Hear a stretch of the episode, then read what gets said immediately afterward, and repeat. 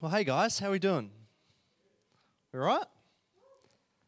I hear one person is. That's good. We can work with that. Uh, my name's Oli, if I haven't met you, and it's a great privilege to be uh, the pastor here of our youth and young adults at City Reach and to gather together under God's word. And I'm really pumped tonight. Uh, we're starting a new series called Anchors as we study chapters 7 and 8 of the book of Romans. Tonight's chapter 7, uh, and then over the next three weeks, we'll be doing chunks of chapter 8. I believe wholeheartedly that in the mess of our lives, God's word gives us an anchor to hold on to. And I know many of you guys are going through stuff. Our life is rocky. We, we struggle with our faith. We struggle to know who we are. We struggle in our suffering with illnesses and, and mental illness. We struggle for acceptance. Life is rocky. Uh, in my backyard, I've got this uh, shade cloth. Uh, and in the thick of the storm, this shade cloth uh, goes nuts, you know, swinging up and down, but it doesn't blow away. Can you picture that in the storm, the shade cloth going everywhere, but it's not going anywhere because it's been anchored down in four different spots. And I've seen the big screws. I, I poured the concrete that holds the posts. I know that when it's stretched and it's strained, it is not going anywhere. And what I'm praying for us as we study Romans over the next four weeks is that we will understand better the anchors that hold us down. When things look bleak and when doubts surface, we'll know what to cling to to stop us from collapsing. And I'm praying for you guys. I'm praying that you will grow in your resilience, your faith. Praying that you will grow in your trust in God. I'm praying that you will grow in your love and your delight in Jesus and His word for your lives. May this not just be another nice thought for your Sunday night, but I'm praying and I'm really passionate that God's word would seep deep into your soul, into your very being. And because I'm so passionate about this, I want to call each of us from the get go to a challenge. I want to challenge you tonight. Will you commit with me to reading one chapter, Romans chapter 8, every day for the entirety of this month? That's ambitious, and Maybe you can only do one or two a week. But I believe as we meditate on these amazing realities, we're going to experience more and more of God's word in our lives. I've called this the 7 8 challenge. Romans 8, seven days a week for the month of August, which happens to be the eighth month of the year. 7 8 challenge. Put it on your bathroom door, Romans 8. Put it on your phone cover, in the shower, in the fridge. Set a phone alarm whatever it takes. Let's really soak in this, guys. The 7 8 challenge, Romans 8, every day. I'm going to give it a shot. Join me, and I'd love to see what God does. So, as we get into this, uh, let me pray for us. Let's pray together. Father God, we pray right now that you would come and meet us. Would you breathe through your word to speak to our very souls? Uh, we believe in your word, Lord, that it is powerful, that it cuts bone and marrow. I just know that there are many barriers up that prevent us from hearing you, but Lord, I pray that you would speak with great clarity tonight to your children, to awaken us to your spirit, to life, and a firm foundation. Holy Spirit, please come. Come and meet us. Come and speak. Speak through your word. For those, Lord, who are enchained, I pray for freedom. For those who are doubting, I pray, Lord, for clarity and hope. Lord, we trust you and we long to hear your voice. So speak. We pray all this in Jesus' name. Amen. Uh, so I said before, we're starting with Romans chapter 7. Uh, chapter 7 surfaces a struggle that I think many of us who call ourselves Christians will inevitably experience the struggle of spiritual failure when we feel like we just don't measure up to the standard. And maybe you're here tonight and you're trapped in a habitual sin that you just can't seem to shake. Maybe you've been going good for a while, but you've just found yourself, you've relapsed. Maybe you look to others who are more spiritual than you. And, you know, you kind of want to be more serious about your faith, but you also kind of like just kind of picking and choosing and working what's good for you. Wonder if you've ever questioned and doubted whether you are truly saved. The storm, if you like, it's not external around us, it's internal. Inside your mind as you wrestle with who you are and what your life amounts to. You know what you should do and you want to do that, but you just can't seem to change. It's a spiritual struggle, a spiritual battle. But it's worth asking at this point, and maybe you're wondering uh, why spiritual battle? Why does it matter if I sin? God is love, right? I'm forgiven of my sin, right? Sin's a bit of an oppressive term, isn't it? Maybe that's what you're thinking. And that's where we start with Romans 7 because this was the question Paul is addressing back in Romans 6 that we looked at early in the year. If we're saved by grace, can't I, can't I just keep on sinning and it, and it won't matter? You know, what doesn't matter? If you remember what Romans, the book of Romans is all about, is Paul is outlining for a shaky church that started up in Rome what truly is the good news of Jesus. There's a lot of competing things that, that, that were uh, trying to say what is the news of God. And Paul says this is what it is, and this is what saves them, and this is what unites them. He spends the first few chapters making a case that all fall short of the glory of God and sit under his wrath. But for the amazing grace of Jesus, who justifies us and forgives us of our sin, that we now inherit eternal life. Then we get to chapter 6, and Paul kind of anticipates this question that people might have uh, that sin just, you know, doesn't matter if we keep sinning, and he just shows us that no way, it doesn't make sense. It's insane for those who are in Jesus to want to still live in sin. And as we get to chapter 7 of this book, Paul's pressing in harder on this question. So that's the context. Uh, so you've got a Bible, have it open to Romans 7 uh, Paul continues his argument answering this question Should we continue to sin that grace may increase? Now, in chapter 6 of Romans, Paul uses an image of slavery. Uh, we're either slave to sin or slave to God. And then at the start of chapter 7, he changes this metaphor to a metaphor of marriage married to the law or married to Christ. Uh, so let me read again from verse 1, and I'm reading from the NIV. I do not know, brothers and sisters, for I am speaking to those who know the law. The law being God's commands given the Old Testament. The law, that the law has authority over someone only as long as that person lives. For example, by law, a married woman is bound to her husband as long as he is alive. But if her husband dies, she is released from the law that binds her to him. So then, if she has sexual relations with another man while her husband is still alive, she's called an adulteress. But if her husband dies, she's released from that law and is not an adulteress if she marries another man. I'm going to pause there. Remember, this is talking about whether or why it matters whether we sin or not anymore. And Paul's using this example of marriage to illustrate what is our new identity once we were bound by the law and condemned by it. The law showed us we don't measure up. But now, as we're married to Christ, there are new rules at play. And what once condemned us no longer has the same authority or ob- obligation over us. Let me say that again. What once condemned us, the law condemned us, no longer has this same authority or obligation over us because just like, if you look again, verse 3, a woman whose husband has died isn't obligated to that marriage anymore. She's released from that obligation. This is what Jesus did to save us. We're released from condemnation of falling short of God's law because he paid the penalty for us in his death.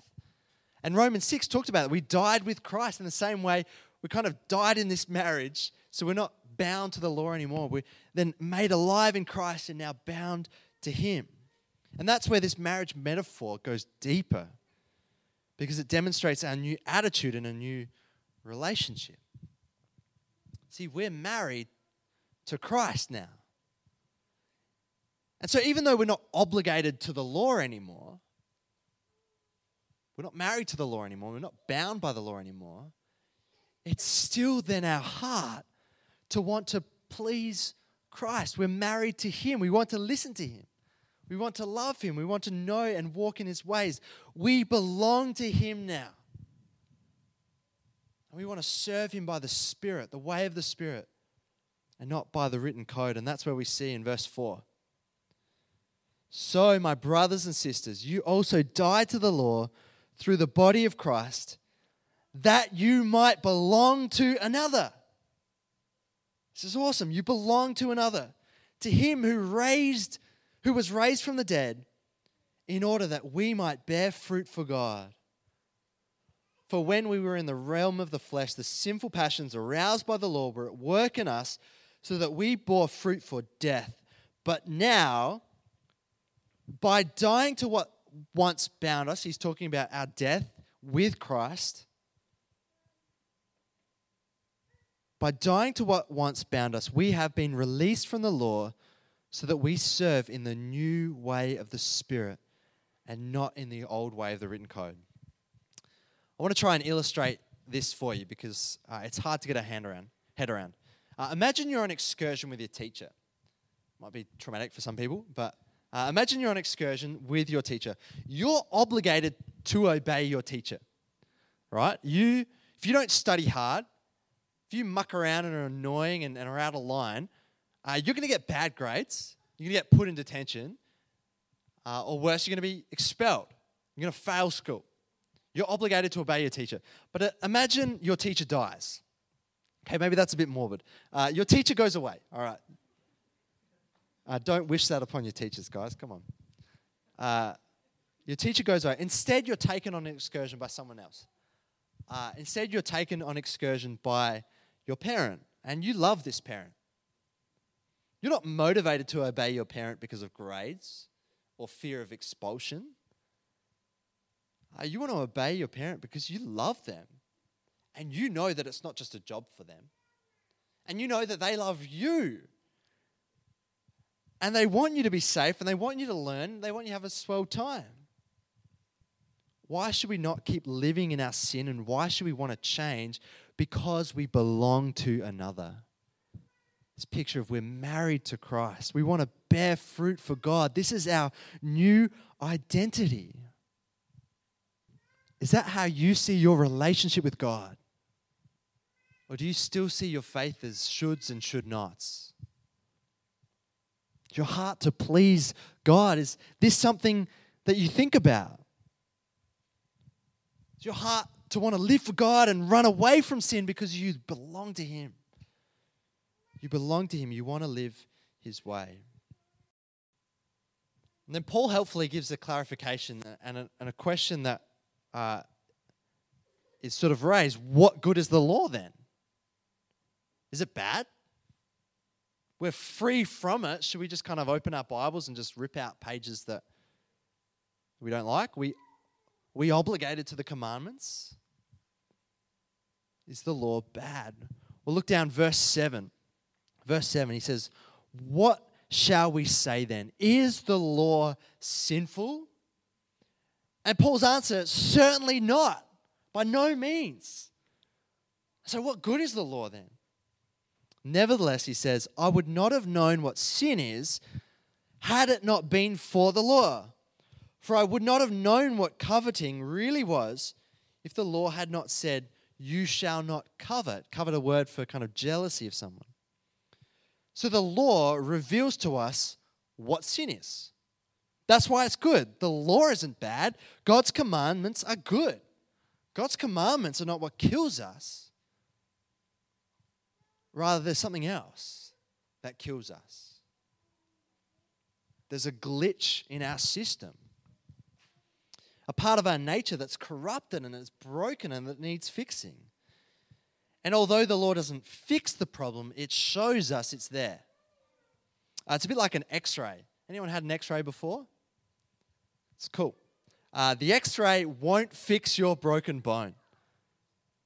X ray is not going to fix your bone, but it's still pretty helpful to show us that your bone is broken and where it is broken and how it needs fixing. But let me tell you, slap around an x ray around the bit of bone sticking out of your leg, it's not going to fix your leg. It's not going to fix the problem. There's something in us that wants to be God and it wants to make the rules. This goes back to the very first sin where Adam and Eve took the forbidden fruit and what were they tempted by? Because they wanted to be like God. And so when we're told you shouldn't touch that, there's a part of us that's like, well, now I want to touch it. If, if there's a, you know, something they've put a sign on it, not yours, keep away, don't touch, don't eat, you're like, I want that. there's something in our nature that wants to be our own God. And why is that? So look at with me, verse 8. Verse 8 says, But sin, seizing the opportunity afforded by the commandment, produced in me every kind of coveting. For apart from the law, sin was dead. Once I was alive apart from the law, but when the commandment came, sin sprang to life and died. This can be uh, a little bit confusing. It's not saying that the law or God's commands are the problem, and you know, if we didn't have the law, there wouldn't be sin and we'd be, we'd be fine, we'd be innocent. But rather, it's showing how God's law what it did was just to expose the deep seated problem that goes in our every heart. Not just a matter of externals and what we do and whether we can do the law, it goes to our heart. There's a heart problem that needs fixing. So, verse 10 says, I found that the very commandment that was intended to bring life actually brought death. For sin, seizing the opportunity afforded by the commandment, deceived me, and through the commandment, put me to death. So then the law is holy, and the commandment is holy, righteous, and good. Did that which is good then become death to me? No, by no means. Nevertheless, in order that sin might be recognized as sin, it used what is good to bring about my death, so that through the commandment, sin might become utterly sinful. Can you see that the commandment isn't the problem? Sin is the problem.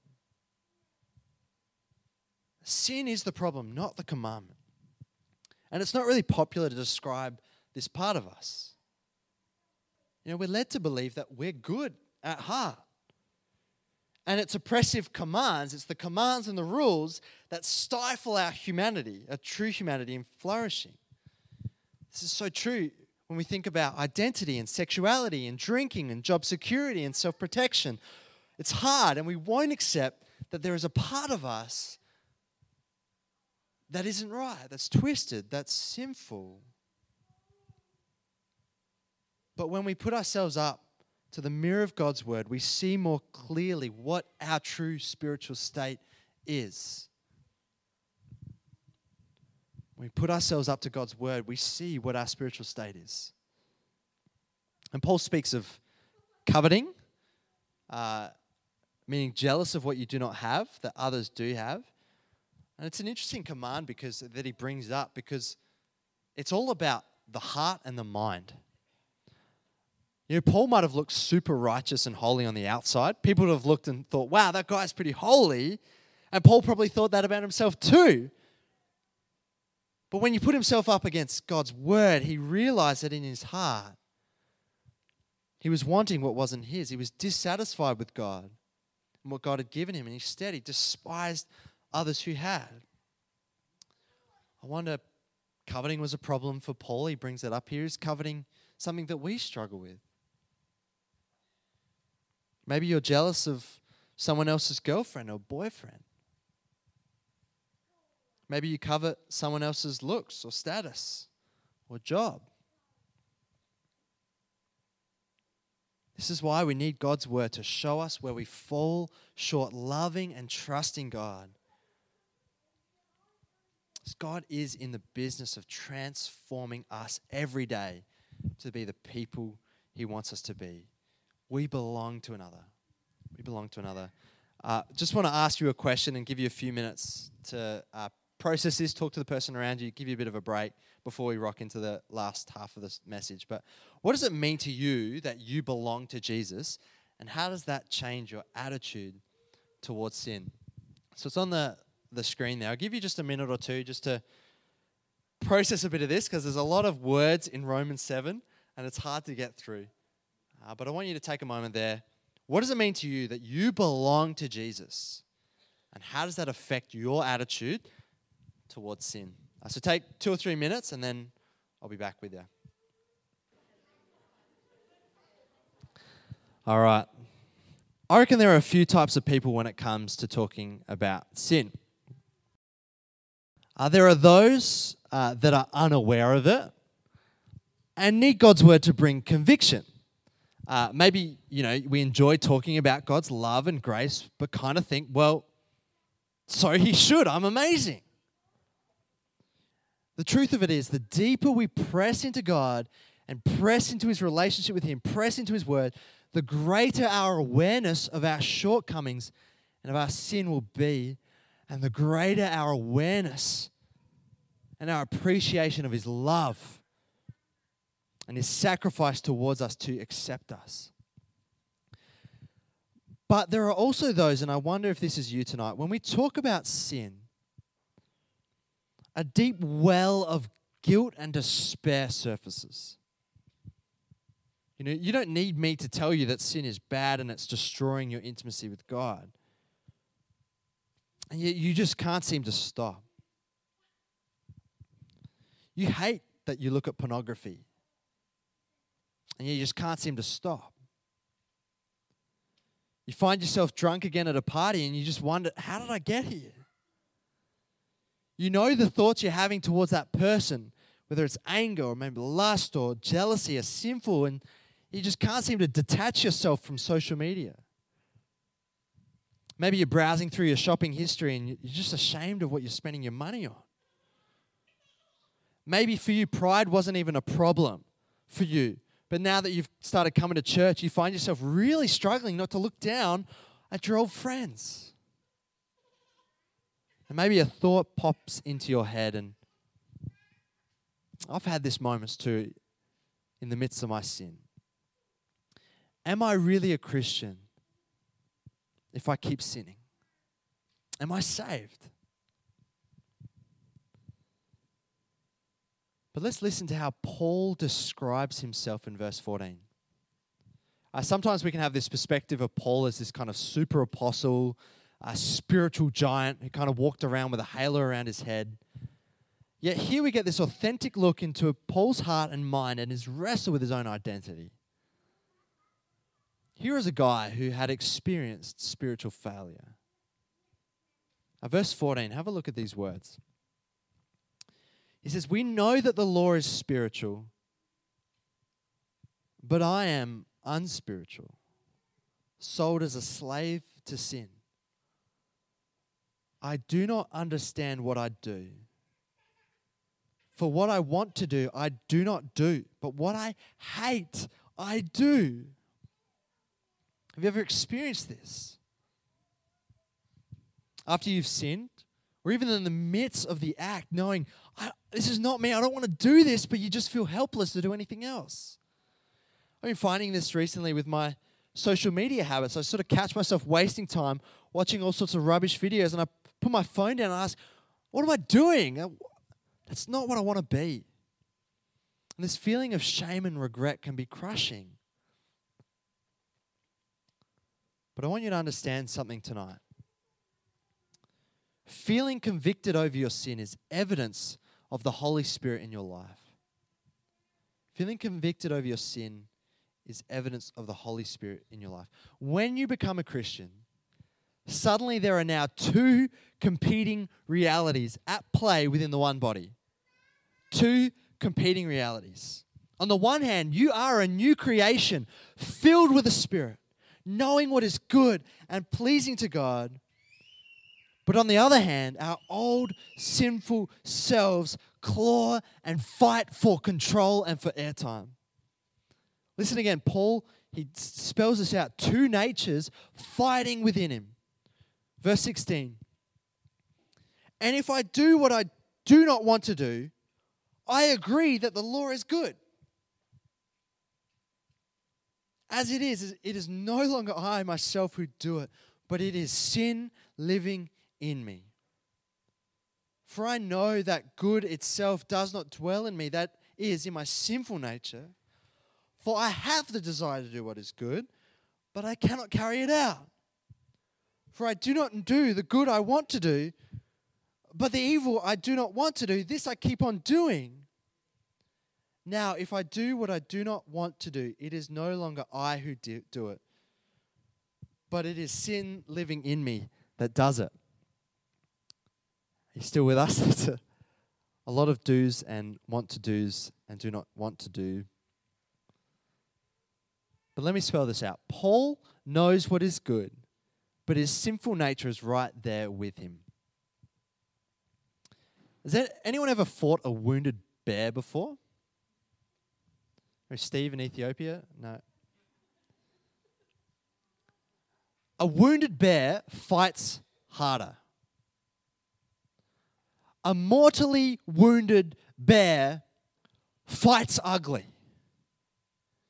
You see, our sinful nature has been given a deadly blow. Christ on the cross suffered the penalty for our sin, killing its power over us. When we believe in Jesus, our sinful nature has been defeated. And when we believe in Him, our sinful nature is going to want to claw and start to fight ugly. As we grow closer to Jesus, we're still going to encounter temptation and a wrestle to get rid of sin in our life. And sin's going to seem all the more ugly as we grow closer to Jesus.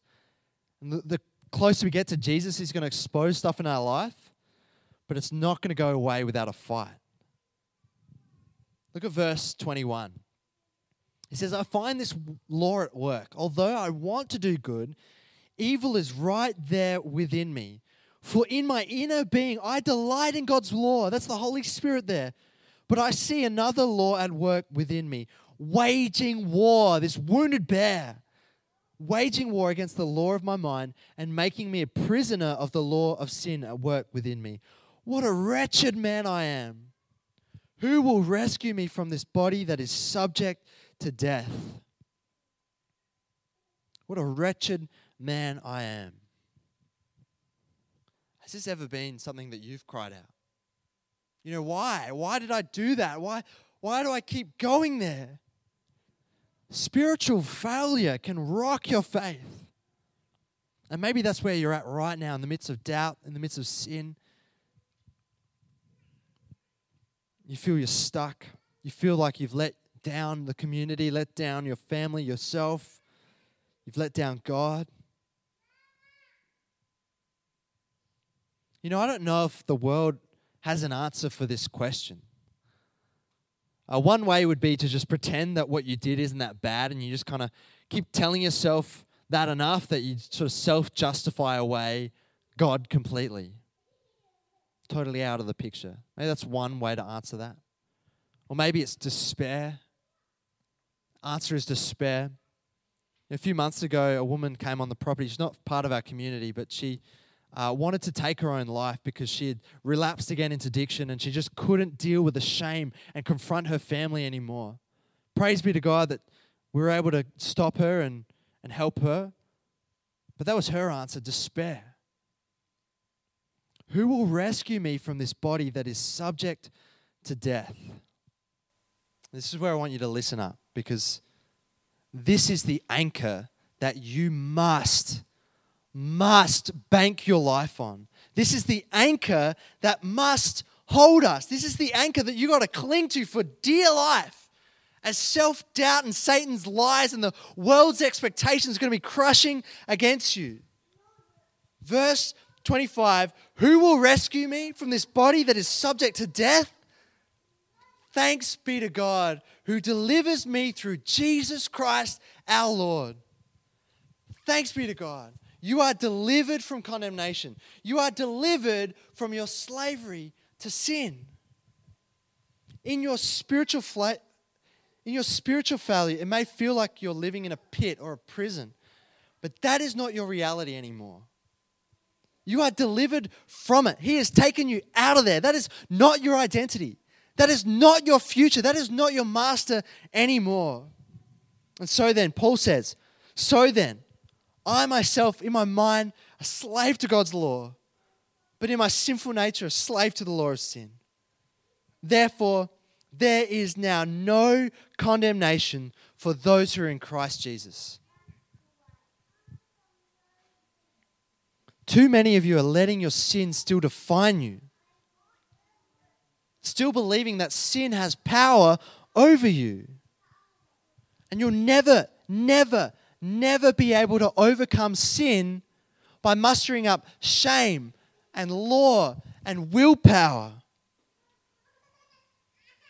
You need to believe deep down in your heart your new reality in Jesus. You are not condemned.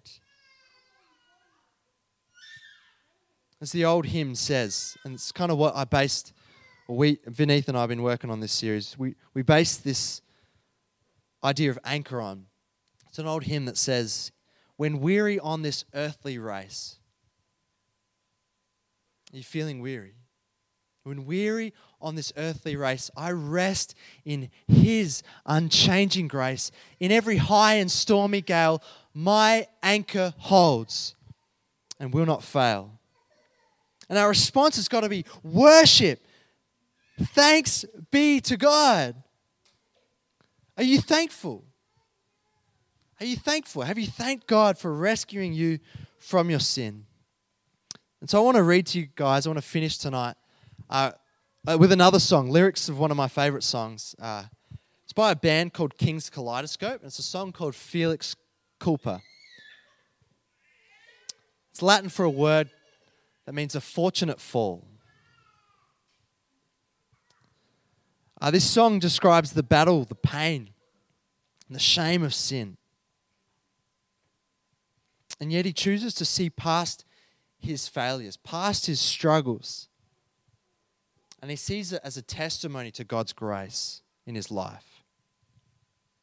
And that's why it is a fortunate fall. And he doesn't love that he falls. Remember, we belong to Jesus. We, we hate that we still sin. But because of God's mercy, because there is now no condemnation, in God's great story of redemption, even our sin, hear this, guys, even our sin can be a story of God's grace to us. And so that he says, I glory in my sins forgiven. And that's why I want to be a person that can admit my past sins, uh, even if they're shameful. I can admit my present sins because I can see them as God's story of grace to me. I'm a new person. That's the identity, that's the reality I want to live. And my prayer for you, especially, especially as we consider core groups, as an application that you might be freed with a, with a few close brothers and sisters. That you might be free to be vulnerable with your struggles with sin because you can remind each other that Christ has forgiven you.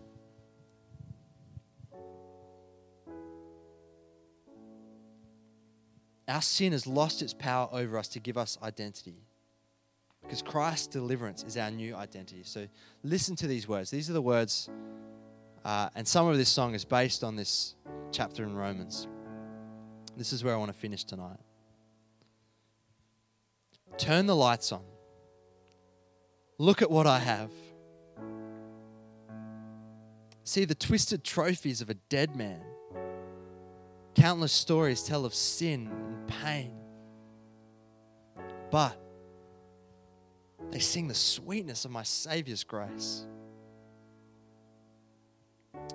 I'm a torn man, spirit fighting flesh.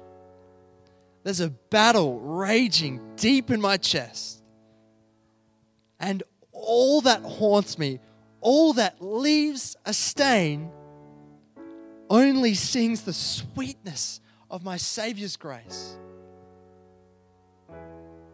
And so he can say, A fortunate fall. My sins are stories of grace to recall. A fortunate fall. I glory in my sins forgiven. Can you say that? Can you cry out and worship? Thanks be to God. Glory in Him that your sins are forgiven. Let me pray for us. Father, I pray for those who tonight uh, are in the midst of that wrestle, a spirit fighting flesh, and just feeling condemned.